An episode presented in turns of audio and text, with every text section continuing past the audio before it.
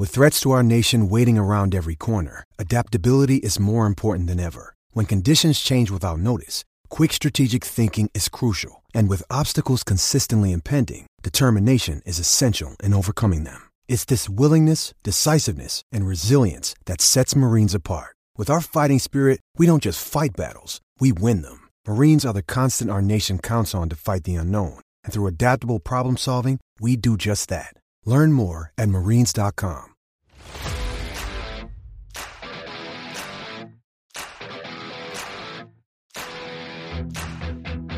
Hello and welcome to PFF Fantasy Football Podcast Training Camp Edition. We've made it, everyone. I'm your host, Ian Hartitz joining me, as always, the one, the only, Dwain the Rock McFarland.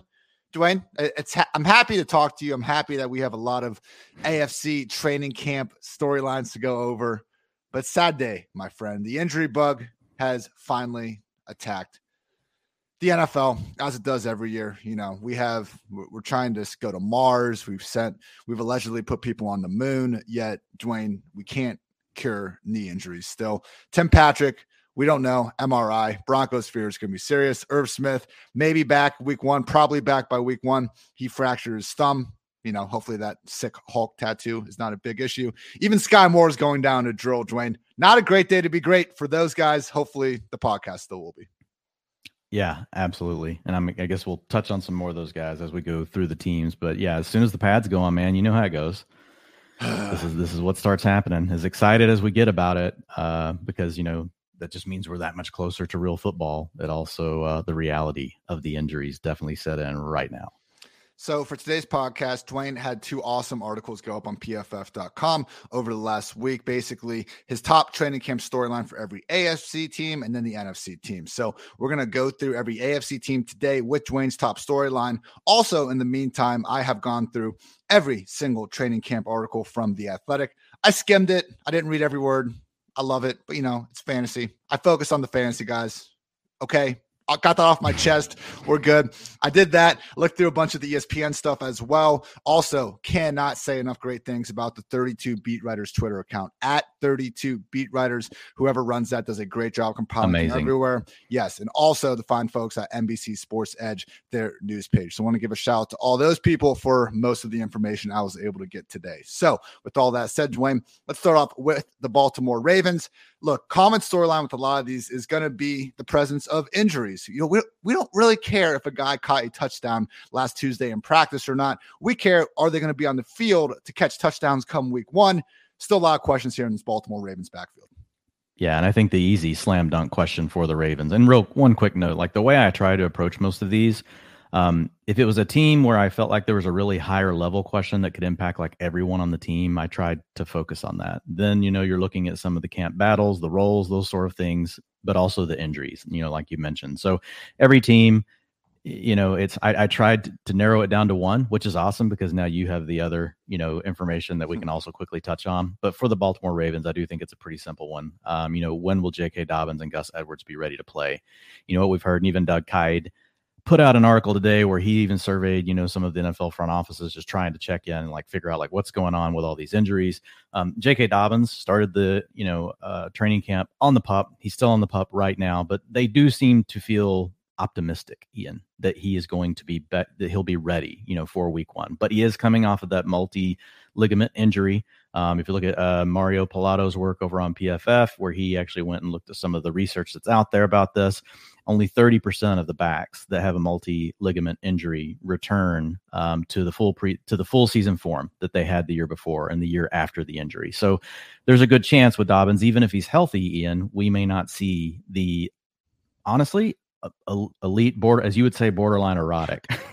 what we saw from Dobbins as a rookie, um, just you know, blew things away from a uh, you know from a standpoint of missed tackles force, from a yards after contact, explosive rush rate, all those things. He averaged six yards per carry. We don't even need to yeah. get into those other things, like six yards per carry. All you need to know there. But yeah, Dwain, you put it perfect, man. It's not. I mean and that was why he was as effective as he could be because we've talked about the issue with mobile quarterbacks and the things that have gone yeah. on in Buffalo. So they're scrambling instead of checking down, and they become basically another part of the committee near the goal line. So, good note here from Ravens beat writer Jamison Hensley in an ESPN article. This is uh, Jamison writing. The Ravens' top two running backs, Dobbins and Edwards, are on the pup list after tearing ACLs last summer. Dobbins is expected to be back by the start of the regular season, but it's uncertain whether he will be at full strength at that point. Edwards is farther behind Dobbins in his recovery and could miss a chunk of the season. Bro, it's been all about Dobbins the whole time. Like that was the first time I even kind of saw something of a timeline thrown out there with Gus Edwards.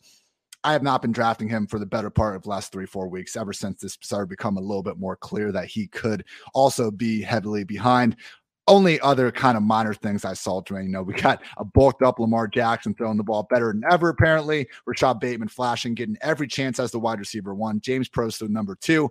Uh, fun quote from Lamar Jackson calling rookie tight end Isaiah Likely, baby Mark Andrews. So, really, Dwain, I think just again, main thing in Baltimore, it's going to be figuring out this running back room because if it's not Dobbins and Edwards out there, Mike Davis, Tyler Badie, Justice Hill, this is a situation where, you know, it wouldn't be shocking if they added another free agent or week one's going to get here and it's going to be like, shit, we got to get Mike Davis on the squad for some reason.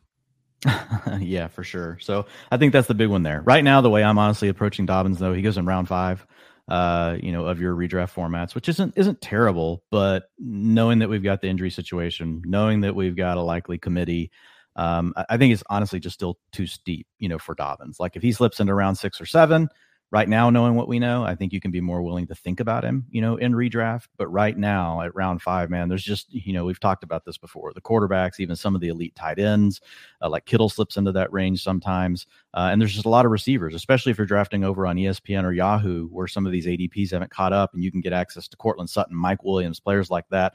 I'm not taking Dobbins over any of those for the Buffalo Bills, Dwain. I feel like you put, you know, a little more detective tone on this blurb. I don't know. like you, are you're a man that usually wears glasses. I, I need to as well when I need to see things further away. So no harm in that. I'm just saying maybe when you're getting, you know, conspiracy Dwain going, you switch the glasses for sunglasses on the pod. Just just a tip. I don't know. But hey, what, what's your question here for the Bills?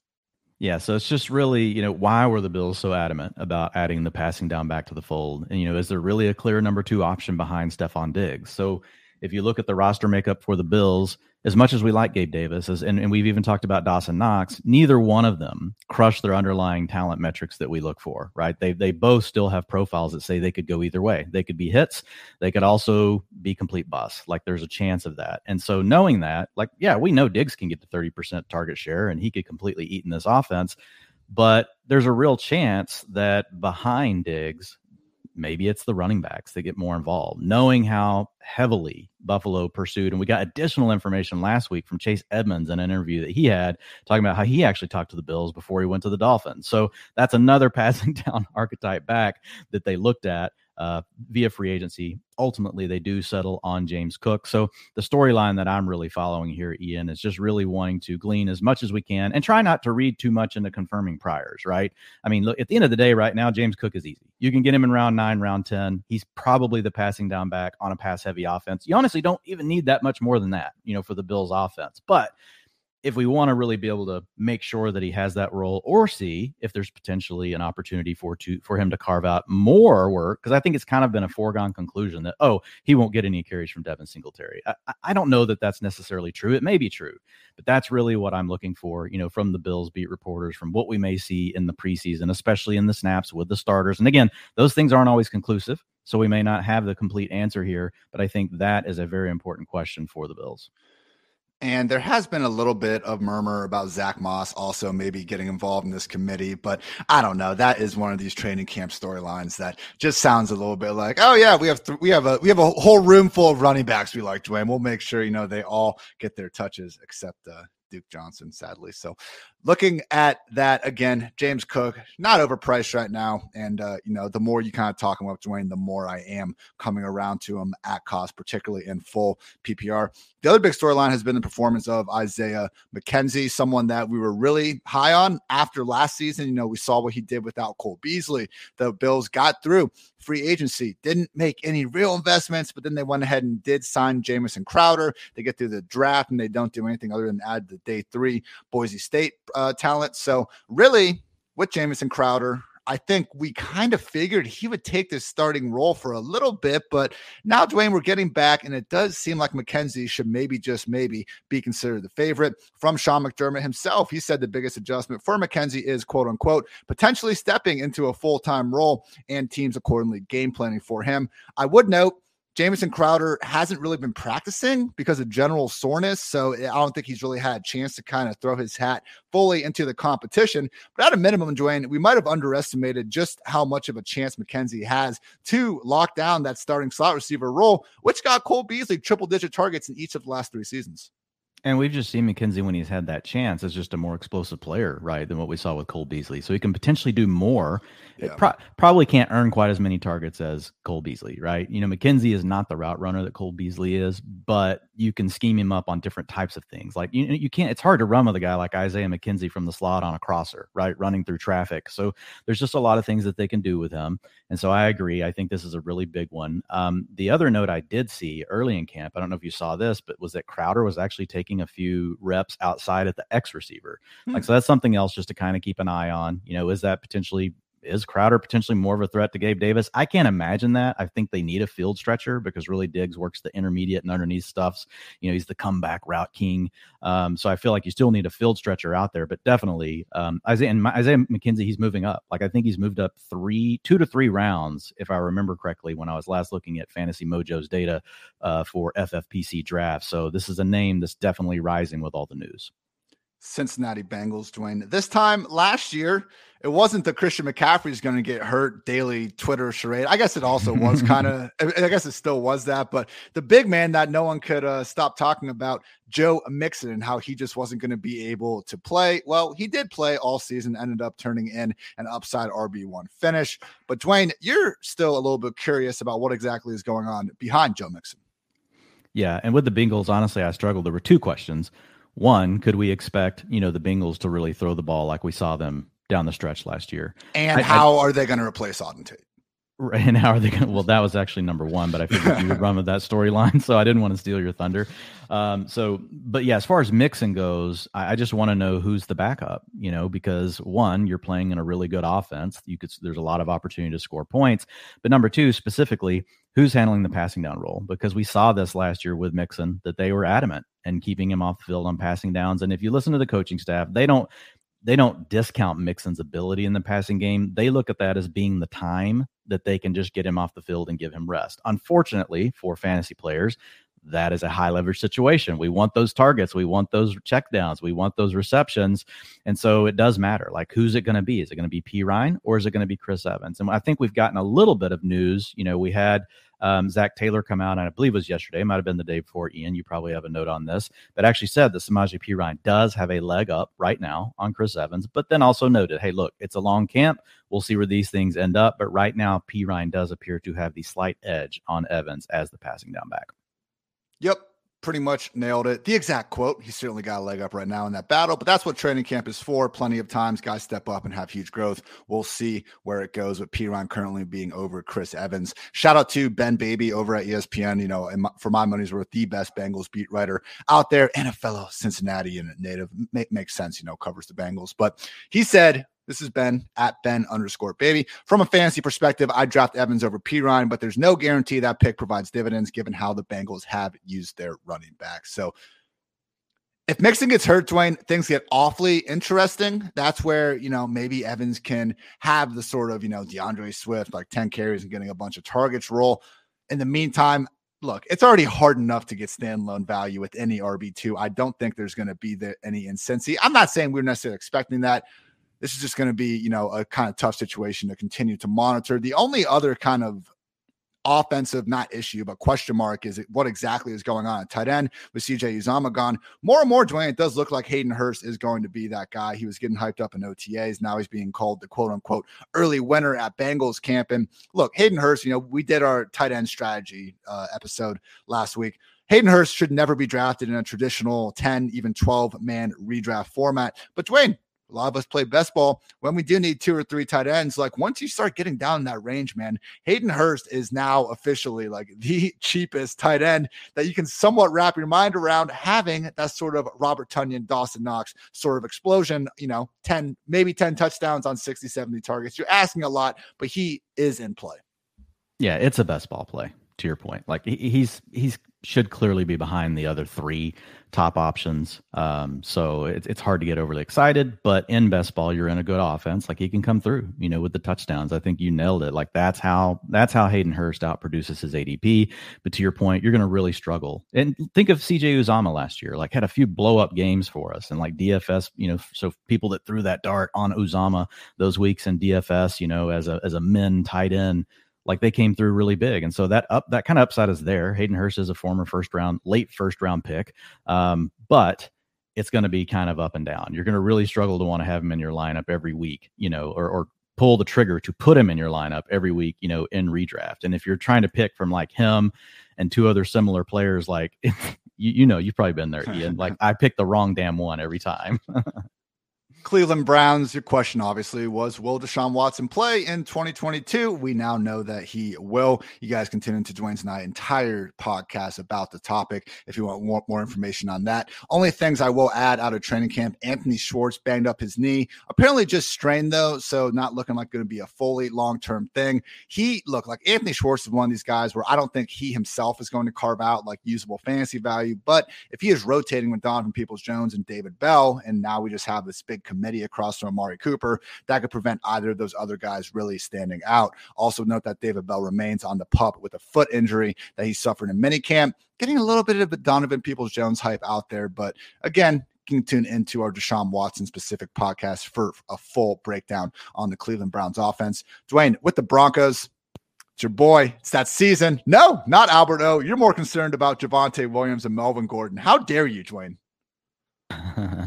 yeah, uh, and honestly, I was torn, but I, I went with the one I knew that would make a bigger difference, like to most people playing fantasy, fair, right? Fair. In most in most leagues now, with where the ADP is at on Albert O, you're probably just going to be able to ring him up as a free agent on on week one. You know, for most, you know, if you're in a deeper league, you know, yeah, he goes in like round 12, 13, 14.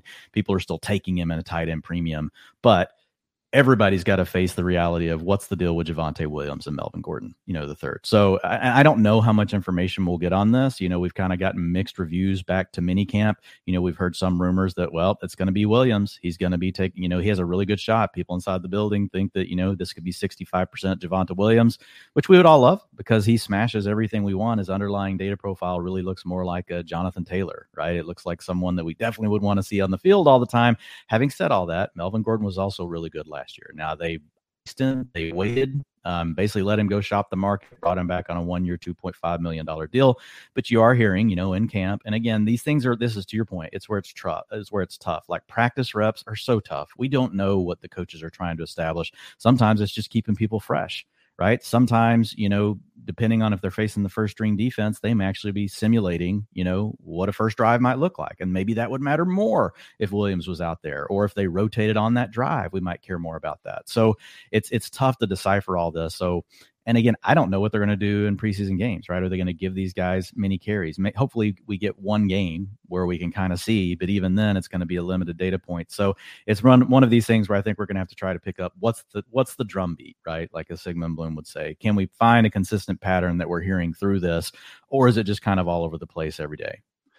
I think it's been a fairly consistent drumbeat that Javonte will be featured a little bit more. The 65 35 thing is maybe a little bit wishful yeah. thinking. Like I'm thinking more 55 45 or 60 40.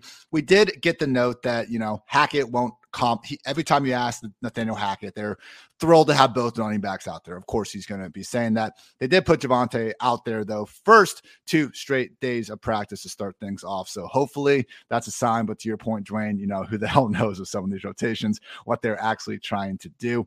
In Denver, though, I mean, obviously that is big news. We mentioned the Tim Patrick leg injury, still awaiting word. Last tweet we saw was that they are having he will be having an MRI, and there is fear, per sources, that both are significant for Tim Patrick and backup running back uh, DeMar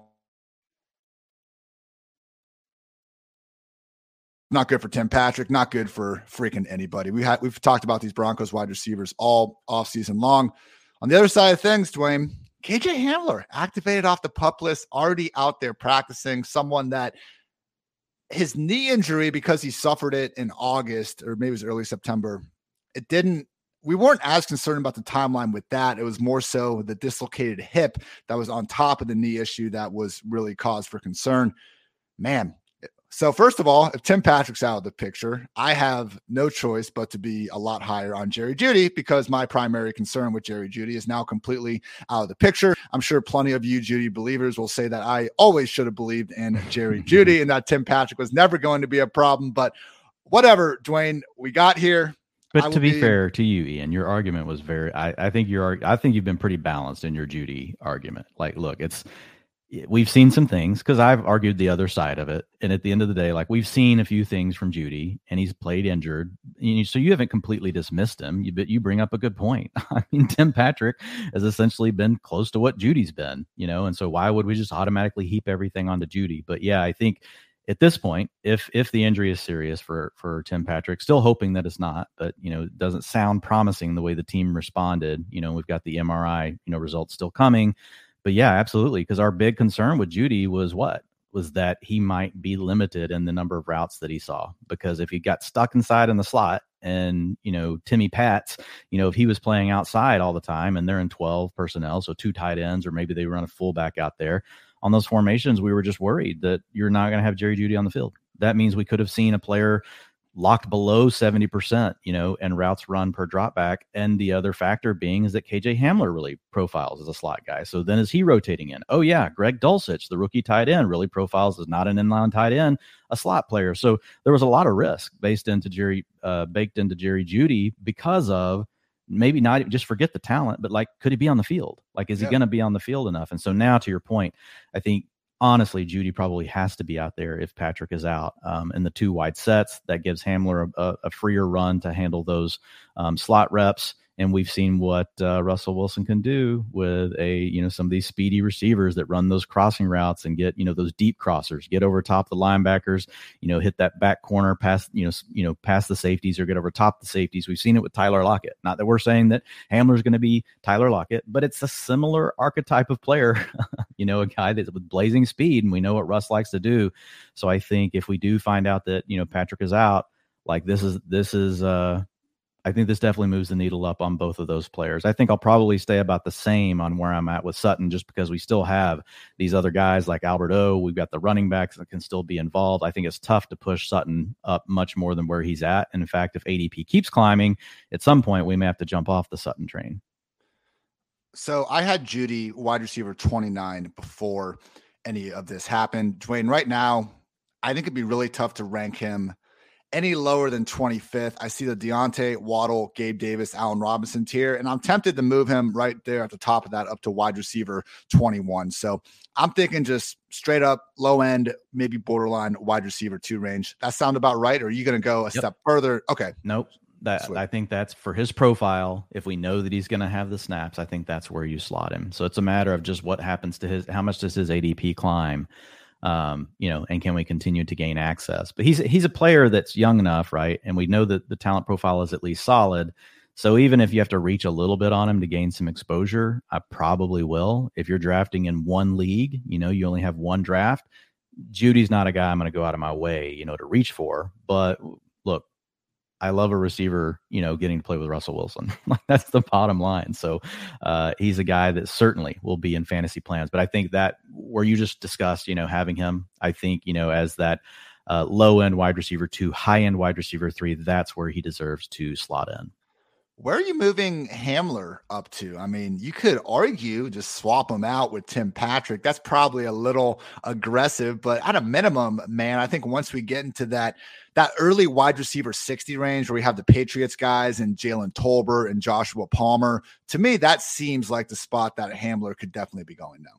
Yeah, I think that's right. You could probably, you know, you could make an argument you know, does he long, belong, you know, more like up in like the mid 50s, early 50s, like a Rondale Moore? You probably have Rondale Moore even a little bit higher than that. My 48, baby. I figured you were late 40s. So we're close. I'm 52 on Rondale.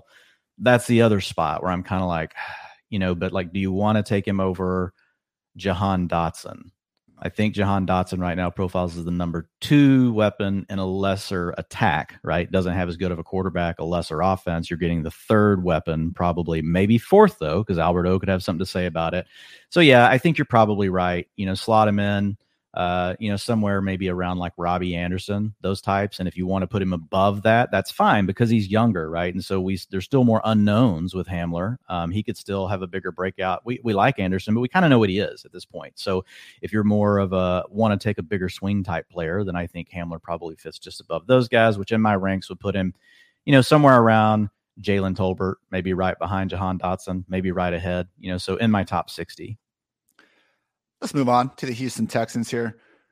My guy, Cordarrelle Patterson, is now going outside the top 36 running backs in all fantasy, but he is not the cheapest running back in all of cheapest starting running back in all of fantasy. That honor goes to whoever the hell winds up leading this Houston Texans backfield. That's what you want to get to the bottom of here, Dwain. Yeah, it's it's just when we look at Dameon Pierce, and, and there's a challenge. We've talked about it. He never handled an every down role in, in college. You know, uh, he was a number three back though on PFF's big board. You know, coming out of Florida um, after leading the FBS in rushing grade last year with a 93.5. Um, you know, his 25% tackles avoided per attempt is two percentage points above the NCAA average, um, and he's one of four backs. You know, and you brought this up way early on in the process to post a 70 plus PFF uh, a PFF uh, grade in rushing, receiving, and pass blocking in the 2022 class. So he seems to be a well rounded back. He has been limited in the nature that he's been used in college, but we've seen guys like this from Florida that had limited roles that were really talented players, recruited highly, coming to the NFL. Like, and we're like, wow, what is this? Like Kadarius Toney is an example last year. You know, he was kind of limited in the way that he was used at Florida. Not a running back, but it's a player that we definitely want to keep an eye on because the competition just isn't that stiff. You know, with Marlon Mack and Rex Burkhead, you know, those are those don't qualify as immovable obstacles, you know, to gaining a large work, work workload. But I think if we're looking for just one thing around Dameon Pierce, what I would love to hear, Ian, is that he's getting the passing down work because we, we're dealing with the Texans. You know, they're they're not slated to win many games. They're probably going to trail often. So we don't necessarily want to be involved, even with young players, right? With backs that are going to handle just early down work on bad teams because that just means you're not on the field. Like after the first half of the game, when things are out of reach, you're just not on the field anymore because your team's trailing all the time. And you know, once you get down inside the five later in the games, let's say you're making a comeback, a lot of times the coach, the coaches don't want to run the ball because they don't want to take more time off the clock with a run play. They want to just throw it in the end zone three or four times in a row. So those are the things that could work against Dameon Pierce um, if he's just the early down option. The plus is he profiles as someone that maybe could end up just being the guy that takes over the receiving down work, but he is a rookie. So that's the big thing that I want to look for with Dameon Pierce. Can we get any nuggets telling us that he might potentially be the lead pass down back, which is the hardest role to earn as a rookie? And then could he develop into more as the season goes and maybe steal some of those early down carries from a guy like Marlon Mack? only kind of note I saw on him was that him and Rex Burkhead apparently have, have been flashing the most amongst the Houston Texans running backs. But not a lot of notes out there on the Texans. I think they are probably happy to take a backseat in the media these days. Only other note I would say recently, I think we already touched on this in a separate podcast, but yeah, with second round pick John Metchie likely out for the entire season as he battles leukemia. Uh, Nico Collins will be now stepping up really definitively as the number two in that offense. Davis Mills four games over 300 passing yards last year. It will be the Brandin Cook show more weeks or not. But Nico going still usually outside the top 70 wide receivers. You could do worse in that range. Let's talk a little about the Indianapolis Colts here, Dwain. Matt Ryan under center. That no good Carson Wentz is gone, and I'm I'm I'm not saying that myself. I'm trying to imitate a uh, Colts brass here because that's kind of been the buzz the entire uh, summer. But you know what, man? Reggie Wayne wasn't it him that said that uh Matt Ryan like reminded him of Peyton so much that like he started crying or something? So like, hey, there's a lot of people excited about it, and for good reason. Matt Ryan has led some fantastic offenses over the years. But Dwain, you're wondering like how much is it going to be Matt Ryan stepping into the Colts offense, and maybe how much the Colts offense becomes what Matt Ryan wants to do. Right. Um. So the the big buzz right out of camp, you know, and again, it's early, but it's just been how quickly Ryan's moving the offense. You know, and so when you look at the if you look at last season, the Colts only averaged two plays per minute, which was the second slowest in the NFL.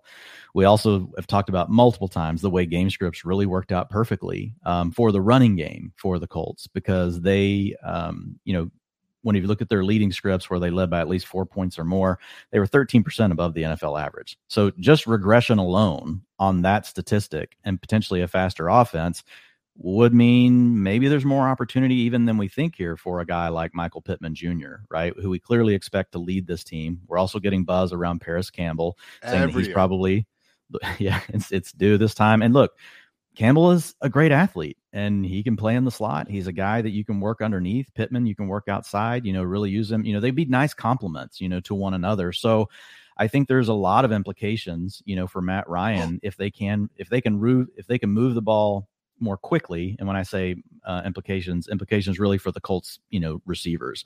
And it also could potentially impact Jonathan Taylor because Jonathan Taylor, you know, we've also heard the buzz in camp that Nyheim Hines, you know, he's going to have more of a role. We saw them use Nyheim Hines even more last year out, out wide in the slot to try to help offset, you know, the fact of, well, we don't just want to take, you know, Jonathan Taylor off the field all the time when we have Nyheim Hines out there. But Hines was really the two minute offense back. Now, Jonathan Taylor started to take over a little bit more of the passing duties late last year. But if the Colts are suddenly playing a quicker brand of football, they're not leading by as much. I think there is some potential impact to Jonathan Taylor's role here and how many touches he's going to get that really help a lot of the other players, namely Pittman, Campbell, as well as Nyheim Hines. Dwain, do you see the news? No. What's the news? Big news. Big news. Okay, look at, I gotta look Twitter. Look at rap sheet. Oh my god. Yep. do we need to stop and do an emergency pod on Herndon? probably. Chris Herndon on the Saints, baby. Oh my God. I'm so excited. I'm not sure if he's going to make the team, but back in the NFL, life is good on Chris Herndon. I didn't hear one thing about him the entire offseason. Dwain, I told you, man, I literally went to go search and see what his free agency cycle was doing, what was going on. And the first news thing I saw was someone quoting a tweet I had asked about like that topic like a couple weeks before. So finally, finally, one of the key free agency pieces. It's setting up for you, man. Auden Tate can be a starter this year. We already got CPAT back last year. Um, you know, I mean, can we Duke Johnson, you know, at least he's on a team. At least he's on a team, you know, that, you know, potentially give him some run. Oh my um, goodness. Um, so uh, okay, I, okay. Back, I'm waiting for you to hit like the trifecta, you know, back, on these guys all at one time. Back on topic. Apology. I, am not sorry. I'm, I'm hyped. You guys all know Chris Herndon's my guy. You know, we, we only get a few of these a year. Back to the Colts. I will say this, Dwain. You look at the Colts and the Cowboys. I, I look at Nyheim Hines and Tony Pollard a little bit similar, similarly.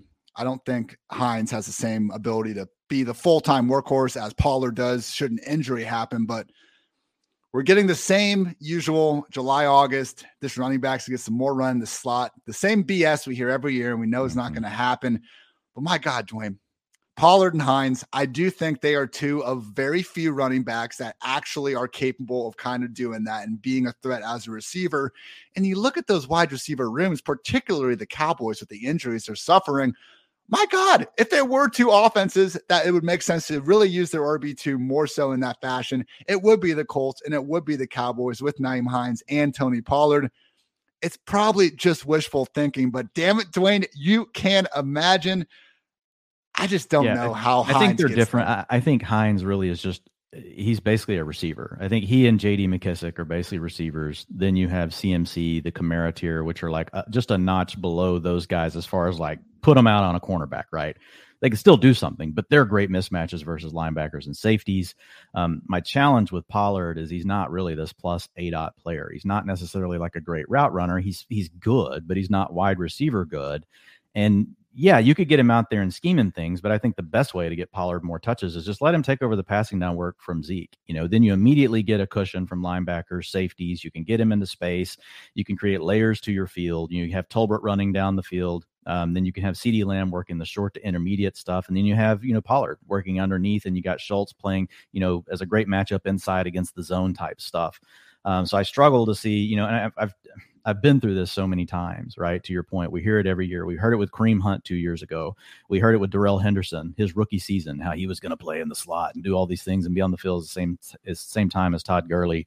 Um, and then you know now hearing it you know again this year and i think it takes a special profile for a player to get that kind of role because typically from an x's and o's standpoint and you know this ian like if you're thinking it's a potential run play and you've got Pollard on the field, that's not a plus. He's not a good blocker. If you're thinking it's a passing play and you want to have Pollard and Zeke on the field, that's not necessarily a plus either because Zeke's not really that great of a weapon. You know, he's fine as a check down type player and he's better maybe than what people think in the receiving game, but he's not something that threatens the defense. So I just struggle and I feel like, you know, and I know we'll talk probably Pollard on on the NFC, but for me with Hines, he is a little different. Um, so maybe, and when we just we we've actually seen them increase his slot reps. You know, the last couple years, he was like almost at 130 last year. So we'll see what they do. But to your point, eh, typically these things don't come.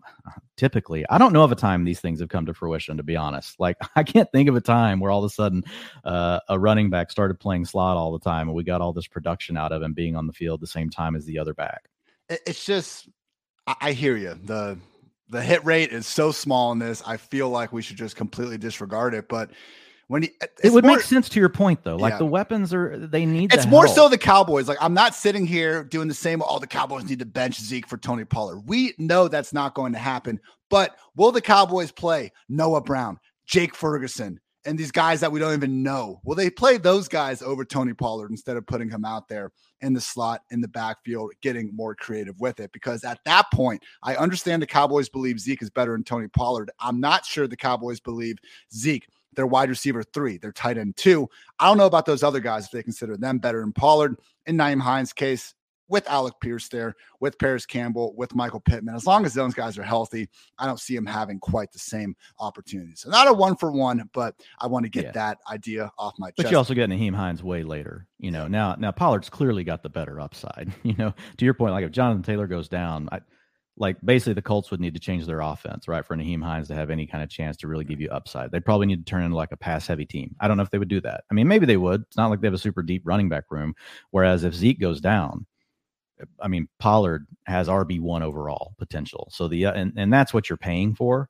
Um, that's my challenge with Pollard though, is you got to take him in round seven. You know, right now drafts when you can turn around and you can grab a Chase Chase Edmonds in round eight, Kareem Hunt, you know, in round eight, other guys that some profile very similar, really good passing down backs, but have clearer paths, you know, to you know potentially you know better roles anyway than what Pollard has. So um, that's my biggest challenge. It's like I love Pollard and I want to have access to Pollard in drafts. It's the ADP thing that just it makes it kind of tough. Like he's going at the end of round six right now over he at did, the FFPC. He did have over a thousand yards last year with 17 games of Zeke. Now I know they cut Zeke's usage back, but I, I think the guys you brought up are very reasonable. But Pollard, like I would not group him in with like the Alexander Mattisons of the world. Like no, no, I agree with that. He's far more far more. Uh, even though Pollard did those things, like still listen to his his fantasy points. Eight, he had a twenty three, seven and a half, six, seven, a fourteen, a nine, a four, a five, a sixteen, a nine, a ten, a fifteen,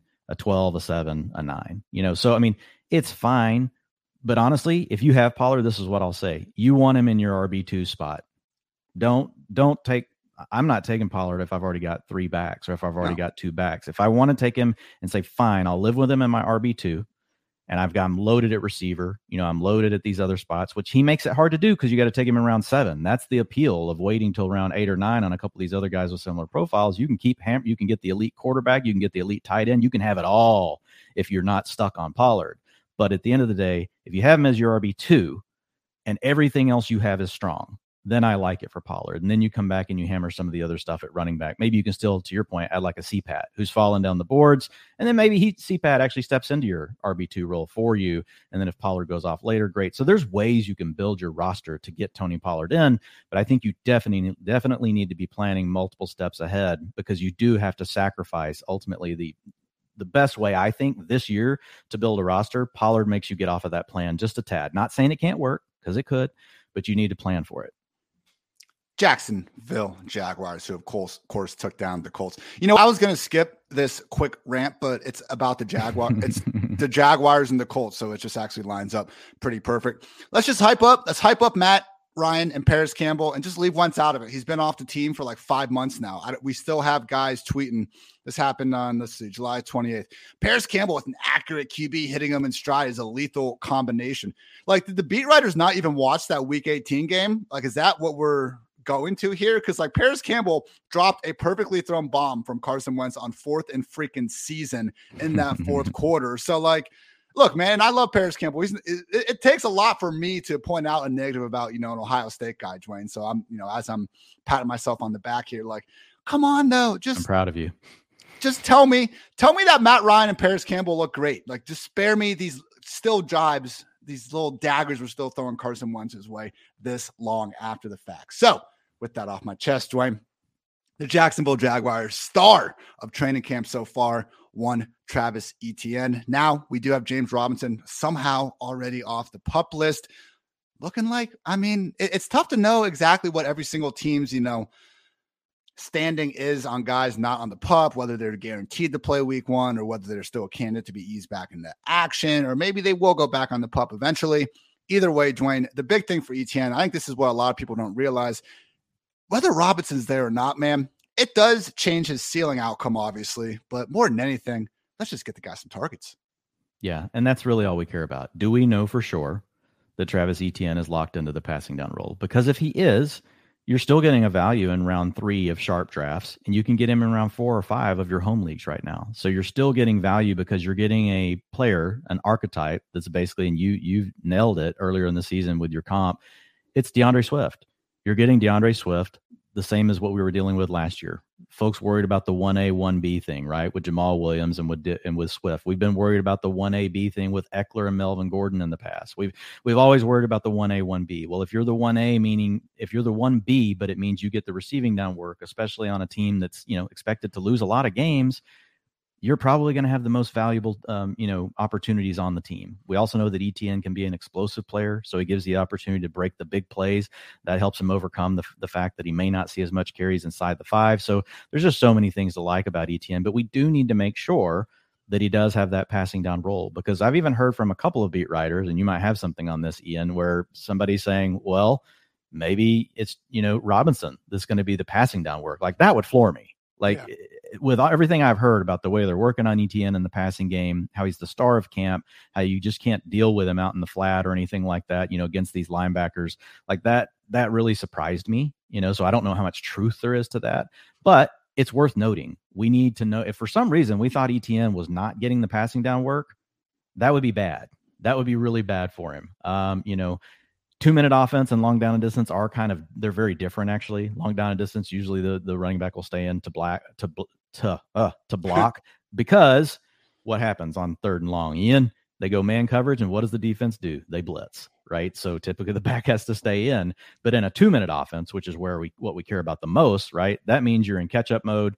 You're just trying to move the ball down the field. If that means a check down to your back, if it means getting the back, you know, more involved, you know, on angle Texas routes, Ian, things like that, which Etienne, you know, he was the number one PFF receiving grade, 90.9 in the country in his final year at Clemson. Um, so, and we're getting all the buzz around his, his role as a receiver. But again, we just, we need to make sure that he is going to have that passing down role. If for some reason we thought that was really in jeopardy, that would mean I would need to take a brake tap on Travis Etienne really helpful article on espn.com where they basically just were asking some of the biggest fantasy football questions and they each had a you know a beat reporter from every team go through. So michael DiRocco for the jaguars asked how does the mix of travis etienne and james robinson work? Michael said the following Robinson is recovering from a torn Achilles, but the team didn't place him on the pup, and the hope is he'll be fully cleared in mid August. Head coach Doug Pederson said in the spring that the team still views Robinson as a top back. However, Etienne will be heavily involved in the passing game. Offensive coordinator Press Taylor said he can see Etienne being used similar to the way Philadelphia used used Brian Westbrook years ago. That'd be freaking awesome. Educated guess from Michael Robinson has more carries than Etienne, but Etienne could have a slight lead in total touches by the time the season ends. Music to our ears there. That's exactly what we're hoping for. Or Dwain Robinson is slow coming back, and Etienne takes over the whole damn backfield. Like I don't see the Kamara, Deebo Samuel comps for Etienne here. The comp would be Christian McCaffrey in that point because the man's not leaving the damn field. Like that really at its just is yeah. what Christian McCaffrey. You're either way, you're getting upside from his ADP right now, assuming he has the passing down role. Which I'm sorry, I'm still 80. I'm 90 90 percent that that's Etienne's. Yeah. You know, I, I've just heard a little bit to make me be like, okay, let's monitor it. But even if James Robinson gets a lot of the early down work, you're still getting a value as, you know, in the third, fourth, and fifth round of drafts. If to your point, James Robinson is not ready or Etienne is just really good. and they've got a first round draft pick in this guy. You still got the same front office there. I know we've got a new coach, but if that's the situation, that's the scenario, the upside to your point, people aren't even thinking necessarily of what Etienne's real upside could be if he gets all the work. So I like the new stuff coming out around Etienne. Oh, well, we've got James. It's really already baked into his ADP. So if this is going to make people let Etienne fall further down draft boards, it's really just good for all of us. Kansas City Chiefs. We know Mahomes is going to put up big time numbers. We know Travis Kelce is going to put up big time numbers. We don't know what the pecking order is at wide receiver. Little bit of uncertainty going around here with this specific question, Dwain, because amidst Skyy Moore basically flashing day after day. I mean, again, just training camp highlights, and it, you do have to get past seeing, you know, a guy wearing number 24 going downfield, but objectively making some good plays out there. Not that we're overly concerned with that, Dwain, but we did see him come up gimpy in practice as we record this on August 2nd. I think it's Tuesday, something around there. But Dwain, the question is, how early is too early for Skyy Moore? We had one beat reporter saying that he viewed Skyy Moore as a 2023 pick. He's not thinking that's the case anymore, and not a pick necessarily, but you know, like a 2023 contributor. That's what you're most concerned with finding out. Yeah, I think we just need to know. All, all I want to know is can Skyy Moore be out there in the starting three wide receiver sets, which in my mind means he just needs to beat out Mecole Hardman who's really struggled to earn any kind of full time role anyway. Um, look, MVS is going to be out there on the opposite side. They paid him. Will he be able to earn targets? Different question. Um, Juju Smith Schuster probably going to be out there in the slot, but who's going to be the third receiver? And I think if it is Skyy Moore, I think there's potential that he's the number two target in this offense. And the reason why is, you know, a lot of people discount Skyy Moore. And I think we're hearing, and again, this can be confirming priors, right? We hear a lot about rookies through camp reports, but just a lot of comments, right, around the the the route running, you know, and him and Patrick Mahomes getting on the same page. And when you look at Moore, what I really like is of the routes that the NFL uses the most, the staple routes, 60% of NFL routes, um, you know, so to qualify, you had to at least over the last three years, a route had to count for at least 7% of the routes used by the NFL. So once you take that as your cutoff, and then you apply that to all the receivers that were coming out in college this year and looked at their careers, Skyy Moore had the number one yards per route run across all of those. Now, is that like some defining thing that means, oh my God, Skyy Moore is for sure to smash? We don't have data going back far enough, honestly, to tell us whether or not that's going to be something that's predictive or super important but it made me take note, right? Because a lot of people immediately dismiss Skyy Moore because he comes from a small school. And what do people equate small schools with? Not going to be ready, not going to be ready for the big time. So at least against the competition he played against, Skyy Moore proved to be really good on the things that the NFL likes to do. And when you think about what we have with the Chiefs, MVS probably going to be stretching the field out more. Juju more of an underneath guy. You know, Kelce can do everything. But then, like, I think Moore is the guy that gives you probably the next most versatility in all the different things that he can do, right? And really the timing routes and different things like that that we haven't seen as much from, you know, in this offense. So I just think there's a lot of opportunity because MVS hasn't really shown us anything as far as a breakout. Yes, he did get paid. Um, but he would he would be an outlier based on the data I use if MVS broke out. You know, Juju Smith Schuster, you've documented it, you said it multiple times. What's he been really on all of his underlying metrics since his breakout season? Not much, you know, and people want to blame Ben, but then they want, but then they, when you look at Diontae Johnson and you're like, well, it didn't bother Diontae Johnson. Didn't really bother Chase Claypool, but it really bothered Juju Smith Schuster. So, I mean, yeah, did Ben, is Ben a factor in some of those things for Juju? Yeah. But also, also his PFF receiving grade wasn't very good, which is designed to help separate those things apart. So, I think there's just a really good opportunity if we know that Moore's going to be out there, Ian, and three wide receiver sets. I would not be surprised if he ends up being the number two targeted player behind Travis Kelce in this offense. And we can get him between in a sharper draft going round nine. When I say sharper, mainly just leagues that have already been drafting. You know, if you're in a high stakes league or you're playing on underdog, these people have been drafting for months now, right? And so they're just, you know, bra- you know, drafting takes practice. But if you're in a home league and these ADPs haven't caught up yet, like Skyy Moore, man, like round 12, round 13, you're getting this guy like maybe with one of your last picks. Also, would note that Isaiah Pacheco, there's, I believe, seventh round rookie running back, getting a little bit of hype as well. I found a good note from uh, JJ Zachariason, friend of the podcast. He was on earlier this offseason, obviously at late round QB, true legend of the industry. But in his uh, draft guide, which was fantastic, you can still purchase that. He noted the following about Pacheco. Before this year's draft and since 2011, only Leonard Fournette, Derrick Henry, Robert Turbin, Nice. AJ Dillon and Jonathan Taylor have been selected in the draft while having captured a speed score of 115 or better and a best season touchdown share of 35% or better. In other words, they moved incredibly fast for their size and they did well in the touchdown column in college. This year, Breece Hall joined that group. So did Isaiah Pacheco. So, no, I'm not expecting him to beat out Clyde Edwards Helaire. Hell, he still might not even make the team, even though we've had a couple people say nice things about him in these in these uh, training camp reports. But you could do worse, you know, in the fifth round of a rookie draft if you still have those coming up. Also, would just say in the wide receiver room, mentioned this briefly before, but yes, Justyn Ross done for the season. Hopefully, he can be back in 2023 healthy for the first time in a minute. Dwain, another backfield that we got some questions about. The Las Vegas Raiders. People, I think, need to look at the Raiders as we looked at the Patriots. And the best way of doing that is admitting that we know nothing, but maybe maybe we do know something, Dwain. That is the question, though. What do we need to tweet the Raiders like that, or or has that been a Bill Belichick thing? And Josh McDaniels is now going to give us just the most clear cut, defined backfield that we could ever hope for. I tend to think probably more of a Patriots thing. Yeah, I lean that way as well. Um, you know, and again, a lot of times we will dismiss, you know, coaching um, tendencies, historical coaching tendencies, because there's a lot of context, right? You go back and you look at a team and you'll see like, oh man, he's he's targeted this this coordinator targeted his tight ends 25%. And you go back, like, well, he had freaking Tony Gonzalez. No shit. you know? I mean, and then the next stop he had, you know, he had freaking uh, you know, whoever, Antonio Gates on his roster. Wow, it's amazing that five years in a row this coordinator targeted, you know, his tight end. So these things can be, you know, taken with a grain of salt, but there are certain situations and scenarios where we've just seen long track records, Ian. And that's one that we have here. And then the Raiders backed it up with the offseason moves. That's even more important to me, right? When you get, okay, Josh McDaniels used to deploying three headed backfield. Josh McDaniels goes out, drafts Zamir White in the fourth round of the NFL draft.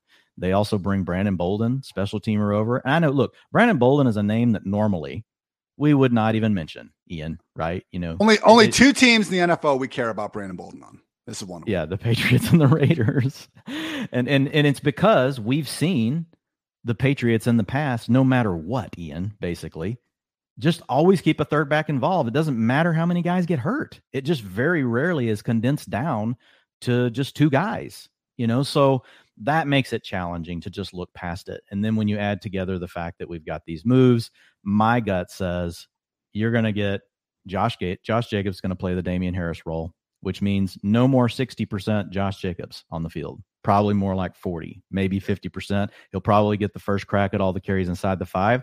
But Zamir White could threaten him for some of those.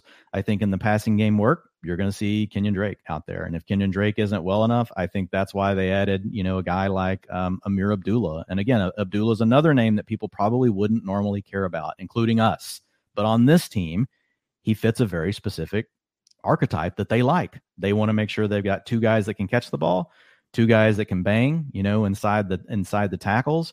Um, you could also look at Kenyon Drake as almost being more that jack of all trades type player, like more like a, uh, a Rex Burkhead type, right? So, yeah, I think this is a challenge for the Raiders. I think it's a challenge uh, to really consider Josh Jacobs, to be honest, at ADP. It's one of those things where I'm treating it more like the Patriots. Like, just give me the back that goes the latest for the Raiders, and we'll just see what happens.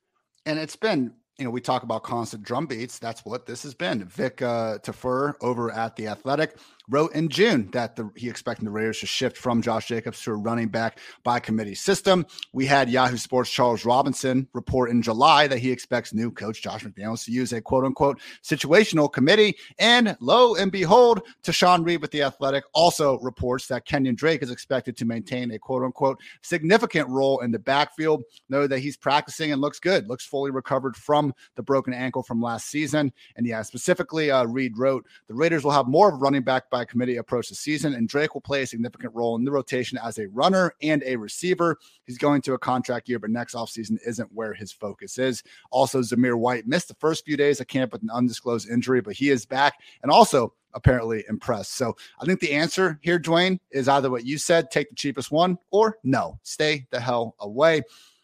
If anything, we want the pass catcher. Like Kenyon Drake is the only one I think I'm throwing a dart at. And that's what we talked about yep. in New England. Damien Harris, people will say like he scored 15 touchdowns last year. He sure did. And he finished as the RB 18 in PPR points per game. Like LeGarrette Blunt, we are chasing the LeGarrette Blunt year. He wasn't even a top 15 running back in PPR points per game because full PPR is stupid scoring, but it's the game we play. so we got to deal with it. Also, would just note that Mack Hollins apparently standing out as the wide receiver three quote unquote early star of training camp. I think this offense is going to use plenty of two tight end stuff, though. Not going to have, and even if Mack Hollins gets that job, I just think he'll still be rotating with a couple guys. So we have Davante, Renfrow, Waller. That's where the targets are going. And super deep leagues, Ian, that are like, especially if it's tight end, tight end premium, that kind of thing. You know how we've been willing to spend like that last round pick on Trey McBride to see what happens. I think maybe Foster Moreau, depending on how you've built your team, maybe that's a name that we should consider down there, just because we know they're going to use that formation more. Um, it just makes sense. And then number two, if something does happen to Darren Waller, Moreau has at least flashed a little bit. Now, last year he lost a little bit of his shine, you know, because we did get to see him for a little bit more of an extended stretch with Waller hurt. He didn't quite come through like we had seen him, you know, in some of the smaller sample sizes before. But just a name to keep in mind, especially you're playing a tight end premium draft, you're in round 20 and you're like, wow, I hate my tight ends. Let's just see what happens in the preseason. Foster Moreau's a name just to throw in your back pocket.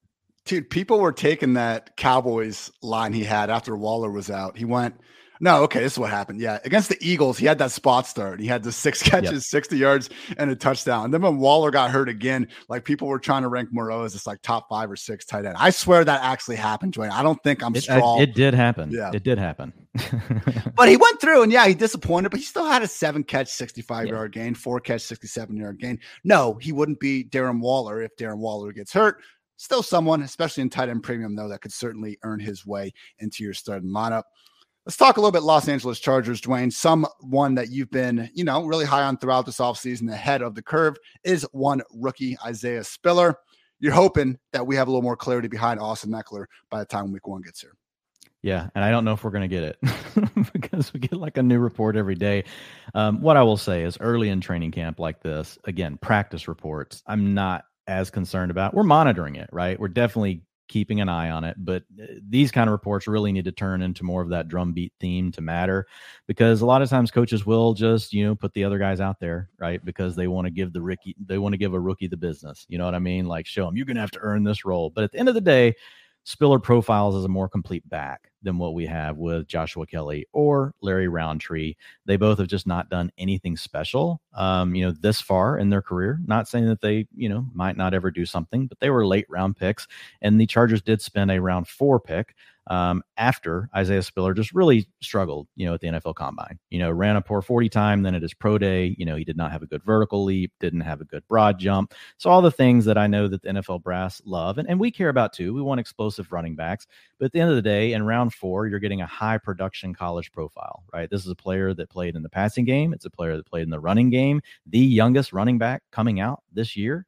And so I'm still willing to take a shot on Spiller as being the guy that's most likely to back up Austin Ekeler. Could also carve out maybe 30% of the work because we've been told that they don't want to overdo with Ekeler. Ekeler's even told us that himself, that he doesn't see himself being over a 50%, you know, rushing attempt guy. That mean I'm I'm I'm, I'm uh, paraphrasing there. That may not be his exact quote, but at the end of the day, you know, we saw him see a season high last year in rushing attempts. We also saw him with a season high of carries inside the 5. So there's just some different paths here where Spiller could give you spike week value in best ball. I don't think he'll be someone in we're comfortable starting like in a redraft league, even if he earns a little bit of a role.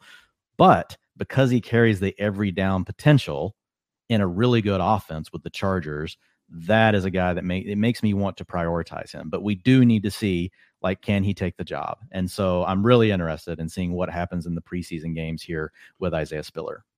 I'm not quite as high on Spiller as you and some of the other people are. I don't see the same pathway to standalone value. With that said, where he's going, I think he's perfectly fine as a handcuff there because we saw what happened with Justin Jackson last year when Ekeler went down, the way he was elevated and really took control. My issue is that before that happened, like the Chargers clearly realized Justin Jackson was their one. That's why they treated him that way. It was still this muddled committee with you know all three guys you know seeing some work week to week before then but hey they aren't good i've we've talked about the stats with you know Rountree and Kelley. it's just it's just where you're getting him like he exactly. has the chance to truly just be the the main guy behind Ekeler. And, and like at I the would price, argue, it's look, fine. if- at the price, it's fine. yeah, it's fine. But if he is that guy, and we know they don't want to overuse Ekeler, like I mean, I think we could make as good as good of an argument just from a usage standpoint that Isaiah Spiller could see similar touches to Tony Pollard, right? If not more. Now, what we've seen from Pollard, right, is an elite profile, you know, a player that's hyper explosive. So I'm not I'm not saying that Spiller is Pollard, but technically speaking, like there's a good chance that if he can't overcome those other two guys, like he could actually see more snaps than Pollard because we've seen how the, the Cowboys are with Zeke, right? They could still want to have Zeke out there 65% of the time. Whereas with Ekeler, at least we know like they're trying to limit it around that 50% spot, you know. So again, that's where I think the spike week value can come in. Again, not a player you're going to feel really good starting in your lineup every single week. Most of his value, to your point, is going to come if you have an injury to Austin Ekeler. Best ball will be the one case where maybe every once in a while, right? You might get, oh wow, he scored, you know, a touchdown and caught five balls, you know, that kind of thing. Final note here is just again with training camp, be really careful about putting too much stock in any one item because hey, there's a lot of items going around. If you haven't seen them all, uh, there's a good chance that you're weighing something more than needs to be weighed. So Daniel Popper does a great job at the Athletic. He came on this podcast last year, just breaking down all the practices, and he has talked about this being, you know, Kelley one day, Spiller one day, Rountree. They've all gotten reps with the ones. I mean, Brandon Staley said himself that until the pads come on, like he can't even like evaluate the running backs. like it's it's not a big deal right now, but. Taylor Bisciotti works for NFL Network, and this is no offense to Taylor, but she comes out yesterday and she tweets that Isaiah Spiller has been taking first team reps so far at camp. He is the only running back taking only first team reps other than Austin Ekeler, a promising sign he will be the RB2. Now, that got almost 3,000 or 2,600 likes. Taylor watches the rest of practice, comes back later, quote tweets herself, corrects it. Says during today's practice, Kelley and Rountree also work with the ones undrafted running back Leddie Brown. Never heard that name before. Had a touchdown. They're splitting reps and it's an open competition. RB2 is up for grabs. Dwain, that had 60 likes. So we just have these situations where I think a lot on, of people, a lot of people confirming those priors. So again, nothing against Taylor. She was working with the information she had let's just not hey give her credit. She came back. Like exactly. nobody does so. Exactly. So between that and uh you know someone we'll get to in a bit a certain patriots rb2 let's not let one drill and one practice completely change our entire opinion of a player. But everything dwain said about isaiah spiller still makes him a perfectly fine target where he's going regardless of any you know practice updates from the last day or two. But dwain another backfield we have some questions about Mike McDaniel in Miami. What's his timeshare going to look like? Chase Edmonds, Raheem Mostert, Sony Michel. You got a lot of questions, Dwain. Yeah, I think at a minimum, like we expect it to be a committee, right? Um, but the question is, you know, could Edmonds potentially be more of the 40 to 50% player, like what we saw with Elijah Mitchell last year? Maybe not quite as many of the rushing attempts, because when you go back and look at Mitchell in the games where he played at least 10% of the snaps, like I want to say he was like around 65% of the rushing attempts. I don't expect Edmonds to get anywhere close to that, but if he got to like 40% of the rushing attempts to handle all the passing down work, as an explosive playmaker. Again, it's the archetype we're looking for an explosive player who's very involved in the passing game that just provides someone with outs, right? You can score touchdowns from long range. You hit the big plays. You also have an opportunity if you're in trailing game scripts, you're not sidelined and you get to be out there for the high leverage opportunities, you know, in the passing game, especially in PPR and half PPR formats. So we just want to kind of see if we can figure out I, this one's going to be tough, Ian. I don't know that we'll be able to. My guess is we're going to see Edmonds with the starters if they use them in preseason and they're going to come out for a series. And then they're going to see the backups come in, and we're going to find out who the two is, right? Is it Sony Michel? Is it Raheem Mostert? And at the end of the day, the next game, it'll be the opposite probably of that. it'll be Mostert over Michel. Um, but look, here's the thing. I know with Miami, they went aggressively after Chase Edmonds. I know some people say that's still not a lot of money. It's pretty decent money for what running backs are getting right now in this market, right? All things being relative. So I'm putting a chip on the fact that they were aggressive after the player and that we've seen him do the things we like, right, in the passing game and in the rushing game. So we'll we'll see what it looks like. But as long as we think, you know, it's not a situation where one of the other two is all of a sudden just the lead back, which I don't think is going to happen. It's just going to be really hard for Chase Edmonds to not pay off his ADP, you know, in an offense that could look a lot different, you know, with Mike McDaniel calling the plays. Prime zero RB target for those that are into that Love kind it. of thing. Final note here Tweet from at Safid underscore Deen NFL reporter. He noted that Dolphins tight end Mike Gesicki says he didn't even line up for a receiving snap during practice Saturday, yet he's ending practice catching balls from a jug machine. He's playing on the franchise tag this year and will have to block more than he has in Mike McDaniel's offense. Dwain, I saw a lot of people being like, "Oh my God, like I'm out on Mike Gesicki now." I actually kind of like this. If they're actually down to use him as a full time inline tight end, like that's the concern. We knew we counted him as the odd man out in the slot. Tyreek Hill, Jaylen Waddle. They paid Cedric Wilson. Hell, they brought in Mohamed freaking Sanu, and I'm sure there's another slot receiver somewhere in that offense. I'm forgetting. Lynn Bowden, throw him in the freaking mix. Chase Edmonds. List goes on and on. Which With Gesicki, man, we just need him out there on the field. I, if, if he gets a 90% route rate in the slot or he gets a 90% route rate in line, I don't care. I think you could argue the end line route will get him more matchups against linebackers and safeties. Can he hold up as a blocker? Can he earn enough snaps there is a question. But to me, Dwain, now Mike Gesicki is competing against Durham Smythe and freaking Adam Shaheen for inline targets. I kind of like his chances of winning that job versus Tyreek Hill and Jaylen Waddle in the slot. I'm am, am, I weird for thinking that this might actually be a good thing? I think it could be a good thing. Again, it's one of those things where we got incomplete information though. Like, was yeah. that because they had him out there and they were just strictly running run plays and they're rotating all the guys through, or is it because he was actually out there with the first team offense and they were letting him get run, uh, you know, blocking?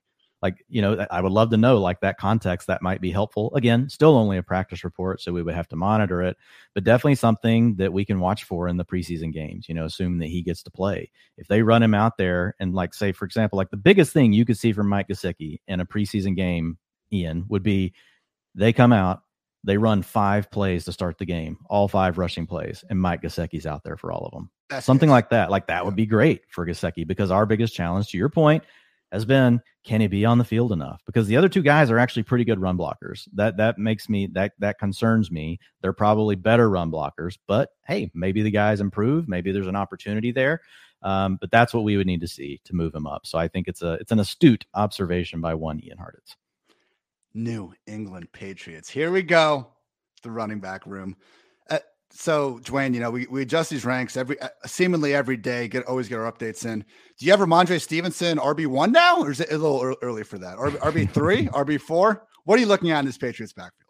Well, I had him at RB one overall, then I dropped him to three, then I dropped him down to forty one, then I moved him back to RB eight. You know, so yeah, look, rational, rational, right there. Can Damien Harris and Rhamondre and Rhamondre Stevenson finally condense this backfield in a two way committee? I, I think the easy answer is probably not.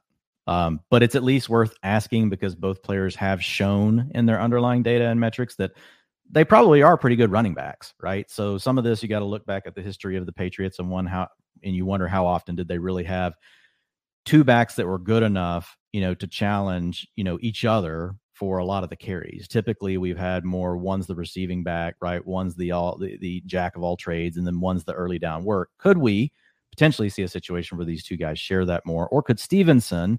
With his work in the passing game potentially, you know, take over, you know, maybe not all the early down work that still belongs to Harris, but maybe he usurps two roles, right? Like Burkhead and plus James White, because that's essentially what you need for him to pay off his ADP right now. Um, and we would also need that because that would be a clear indicator that if for some reason something happened to Damien Harris, maybe we do have a more clear path to like maybe a 60, 65% workload. Again, it's the Patriots they're willing to sub in Dwain McFarland off of the freaking practice squad or off the damn waiver wire and let me play, you know, freaking third downs. Why? I don't know, but they do it. So, and it's their way. It's been their way for a very long time.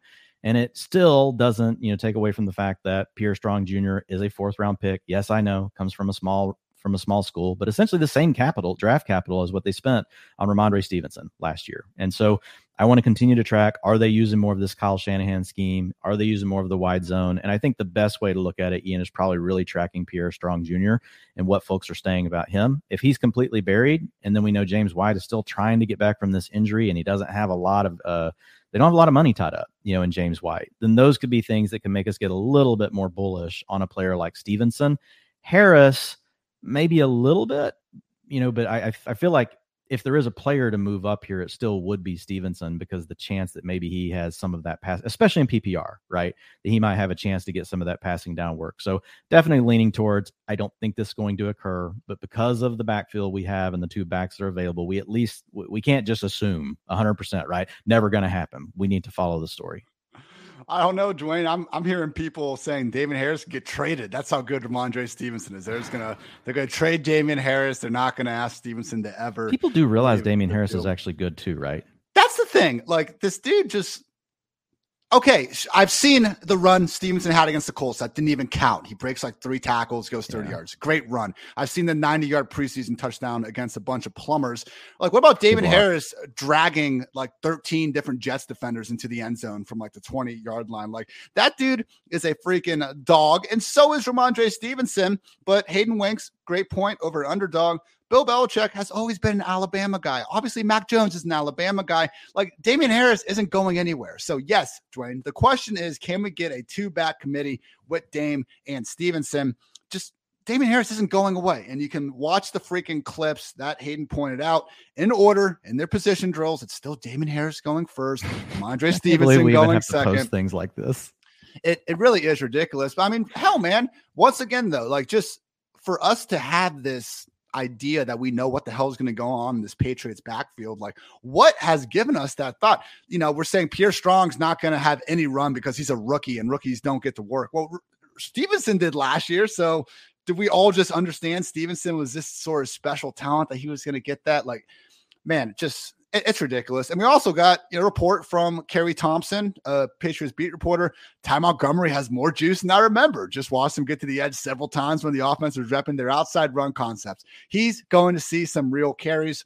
I don't know if Ty Montgomery is actually going to see real carries, but to your point, Dwain, I think there's going to be a third running back, and I'm not convinced that even if James White is on pup, that's necessarily going to be fully open there for Stevenson. It could be Ty, it could be Pierre Strong, it could be JJ Taylor. Kevin Harris is another guy in that room. We just don't know. Be careful about being too certain about a backfield that, again, we have never been able to be certain about. Also, did you see the uh, Stevenson lost seven pounds, Dwain? yeah, lost the water weight. Dude, that's like first day of football practice. You go out there, you lose seven freaking pounds. You got to w- write your weight down. You're really I, I need a good day of football practice right now.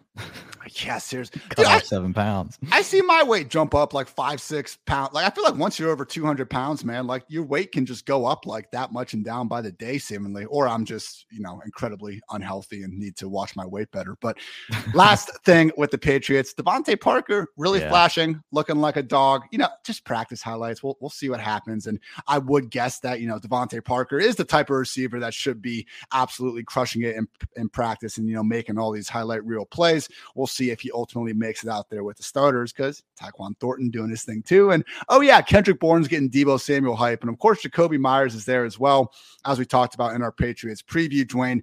Possible very possible, I might add, that we ultimately see these wide receivers, you know, a four or five player rotation that kind of results in all of them being rather meh fantasy the, the Patriots, more than any other team, I think, and some of this is due to the ambiguity because you can get these players late, but it's like everybody wants to put a stake in the ground, right? Yeah. Um, even though ADP is not suggesting it, right? They're all kind of close. But if you look at Twitter, it's very much like everybody's just going to have their Patriot take and run with it, right? Whether it's Parker, whether it's Jakobi Meyers. I think the data still says Jakobi Meyers is clearly the best option to have in the receiving game. Um, you know, and I'm going to stick with that. And there's enough good reports on, you know, him as well. But like to your point, like the Kendrick Bourne, Deebo Samuel role, like it's just like whatever narrative you want to run with, um, you can find a tweet somewhere from a beat reporter to support it. And so back to your point, you have to be really careful and take in all the information because at the end of the day, really, we have tweets about all these things, yeah. which means if they're all true, then aren't they all just going to take away from one another? You know, I mean, so it's it's uh I'm fine with taking later swings on some of these players. Look, we've seen DeVante Parker have a big season. We've seen DeVante Parker dominate some of the best corners in the league for a season. Um, the problem is he's never been able to be consistent, right? And he battles the injuries. So can can he recapture that magic from 2000? Was it 19 or 18? Ian, I think it was 2019 where he post, really came out post Juju. That's what we call 2019.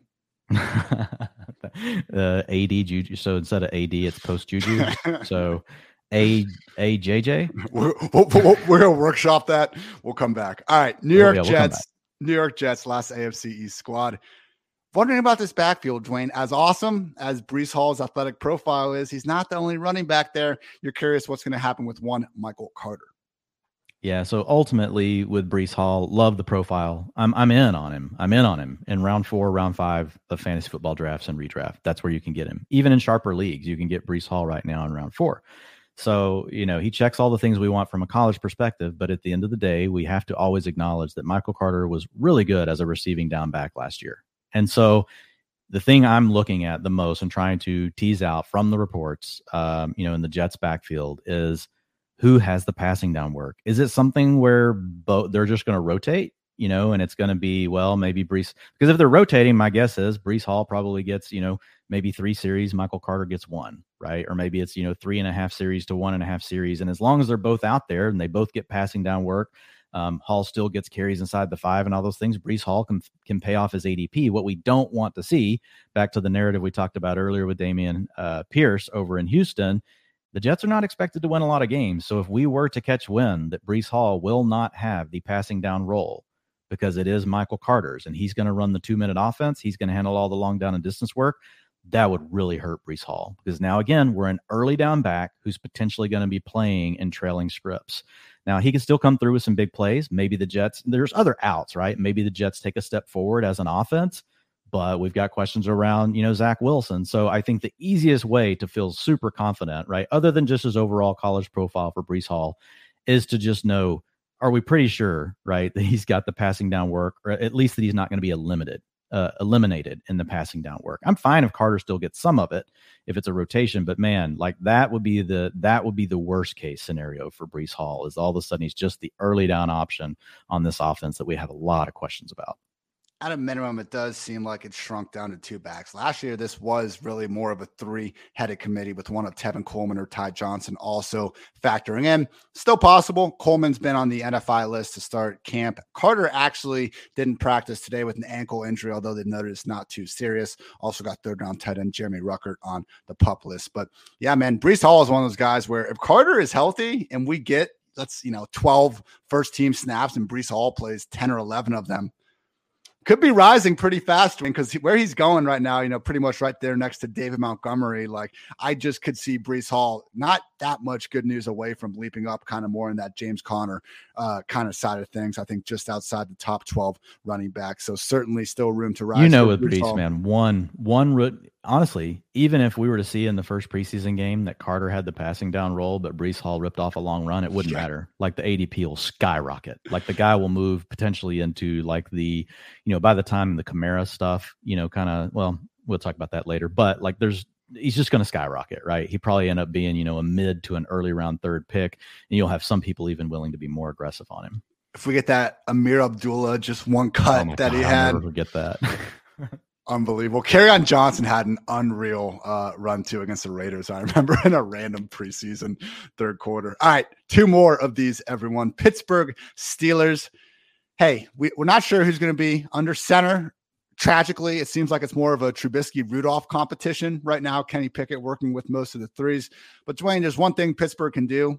I mean, they can do a lot of things, I guess. I'm no no way trying to slander that organization, but my goodness, they know how to draft great wide receivers. Question is, who exactly is going to be in two wide receiver sets? Yeah, so I think you know, and that's the question I wrote last week. Um, if I were to rewrite this question now, I think the thing you brought up is huge. If Mason Rudolph somehow wins this, that would really worry me, based on what we've seen from Mason Rudolph. Yeah, and it would also tell me that okay, what if Mason Rudolph gets benched later in the season? We may not really have any outs here. We may not have an out with Trubisky. We may not have an out, you know, with Kenny Pickett. You know, Trubisky, we've talked about him in the past. Not really great, but at least he has supported some okay stuff from, you know, out from uh, Allen Robinson, you know, when he was with the Bears.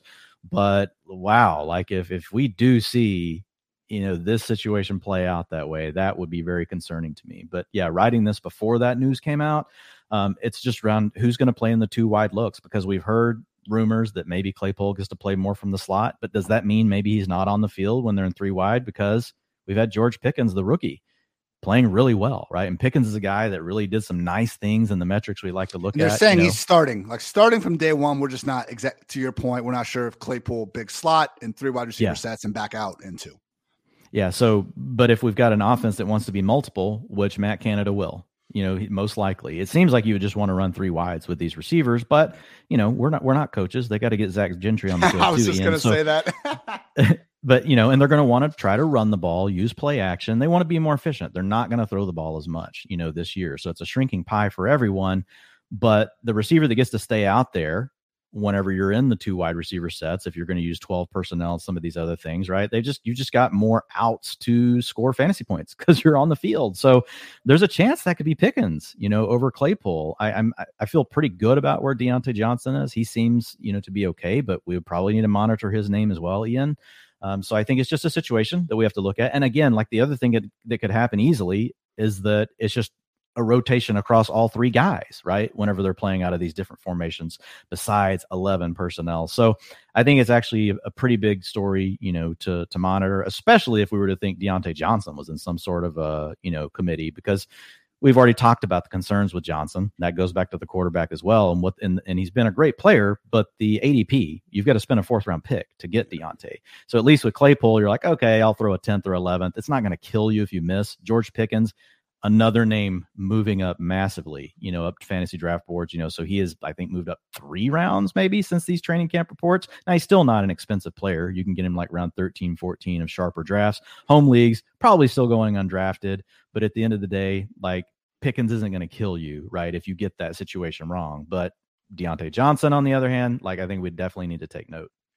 Diontae, one of a few players participating in this new phenomenon, holding in where you go you go to training camp, but you know you're just there. You're not gonna not gonna practice. I think he has been doing some stuff off on the side, like during practice, but it's just hilarious, Dwain, to me. Like you show up, it'd be like showing up to school and just like sitting in the corner, like, I, hey, I'm here.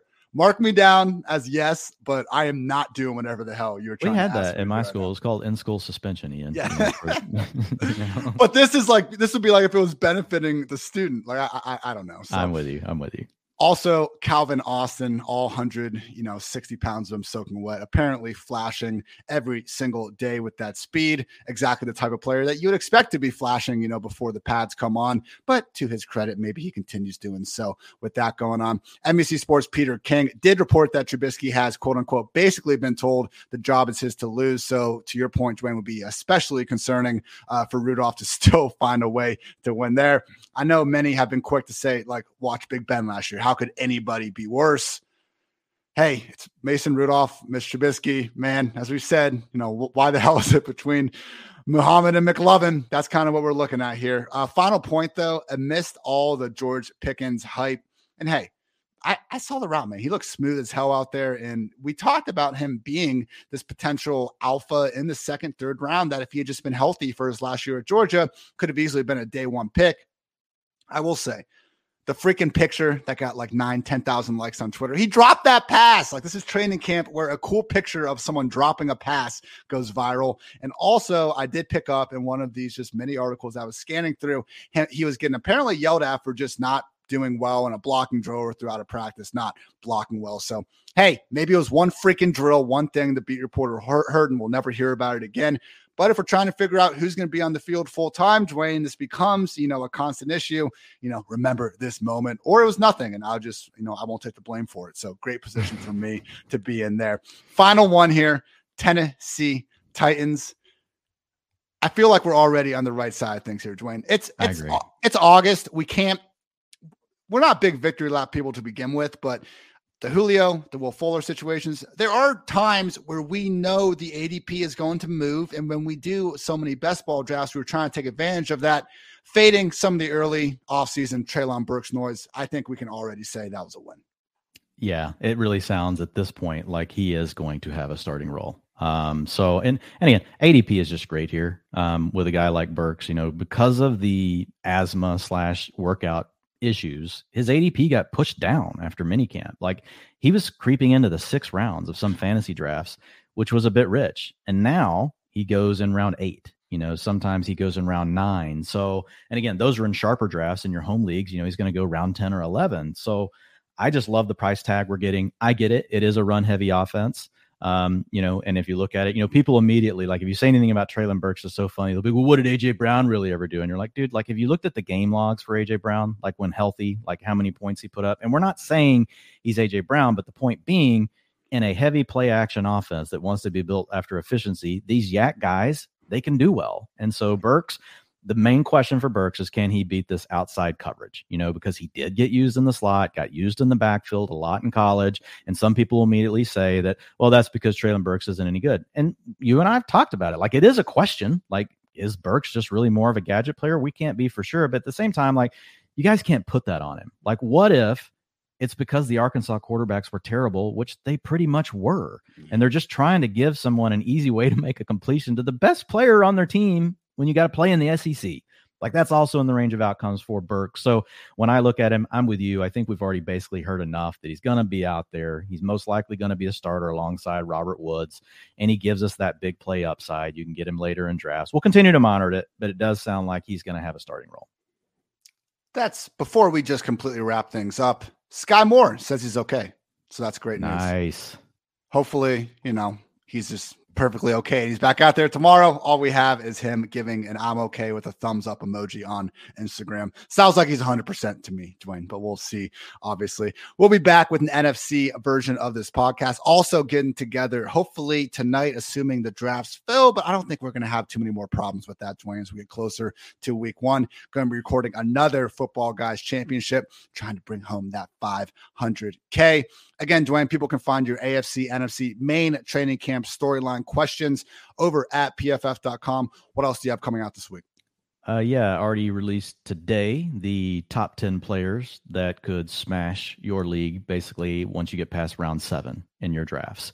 And so again, not focusing on these earlier round, but truly trying to isolate down on, you know, what we think the top 10 options can be. And it, it's across all the different positions.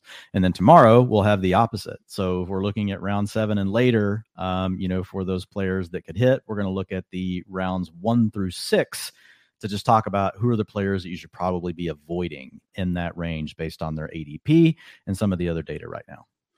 I had a couple studies go up this week. Which teams are most willing to use a workhorse running back? Basically, looking at every play caller and just the percentage of games that they've given a single running back 90%, 75%, 60% of the workload. Pittsburgh the Rams. Shout out maybe Cam Akers. We're going to talk a little bit more about him and Darrell Henderson in the next podcast. There are some good takeaways there. Also went ahead and looked at the history of teams enabling multiple great running backs and wide receivers in the same offense. Something that, you know, we like to talk about and we have many of them ranked that way, but want to actually put into context how often it happens, how many groups were expecting it to happen in 2022, maybe who could be over undervalued accordingly. So make sure you guys check that out, pff.com. And of course, Dwain and I will be back back throughout the entire offseason and season, just barking, having a good time. So for Dwain, I'm Ian. Thanks as always for tuning in the PFF Fantasy Football Podcast. And until next time, take care, everybody.